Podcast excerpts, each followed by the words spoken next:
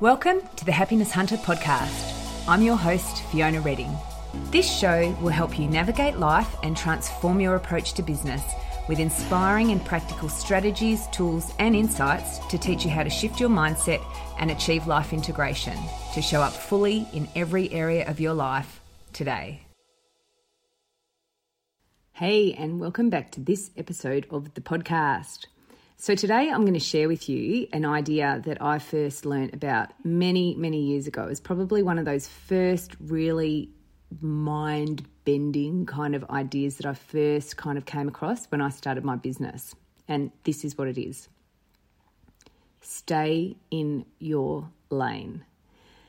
Over the years, I have had so much opportunity to think about this and reflect on this and to catch myself when I feel myself drifting into somebody else's lane.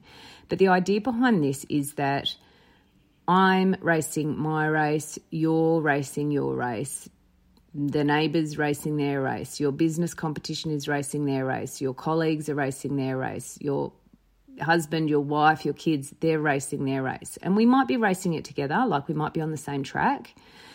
But essentially, your lane is your lane and my lane is my lane. And I can look to you for inspiration. I can look to you for guidance. I can look to you for support. I can look to you for all of those things. But I can't look to you and want to be in your lane because your lane is your lane and my lane is my lane. So, where this kind of, I find it really helpful to remind myself of this, you know, like what I bring to the world, what you bring to the world, that is our own unique set of skills, experience, character. Everything that I bring to the world is what I bring to the world. Everything that you bring to the world is what you bring to the world. Me comparing myself to you or looking at you and feeling either inferior or superior or anything like that is not the point. The point is that I'm here to travel my path and you're here to travel your path.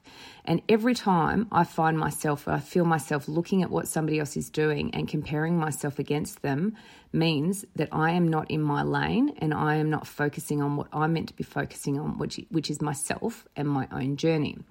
And oftentimes I will, like, say, for example, I might see someone and what they're doing on social media, or I might see somebody and I'll think they've written a book or they're doing something that I really want to be doing, or they're presenting themselves in a certain way. And I think, oh, you know, I feel a bit triggered by that or whatever.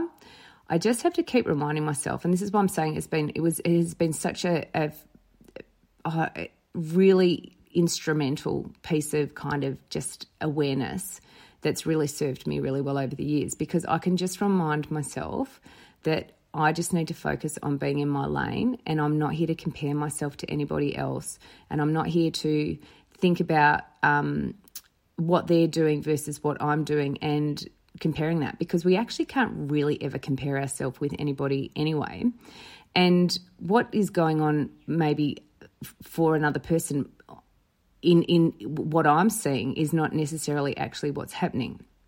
And I've just got to keep reminding myself, as do you, that I am worthy, I am enough, I am doing what I am doing, and to just use what other people are doing, as I said before, as inspiration and motivation and to think about you know what where where can I be better? What can I do? How can I use this information to improve myself or what I'm doing or how I'm putting out myself out there or what I'm doing in my business or marketing my business or whatever but without feeling jealousy or envy or um, inferiority or anything like that but just recognizing that I just need to stay in my lane and do the best job I can here to get really clear about what it is that I want to be doing with my life and how I want to be living it and how I want to be showing up and doing that to the best of my ability without being affected by what other people are doing without letting what other people are doing slow me down or make me feel like I'm not doing a very good job.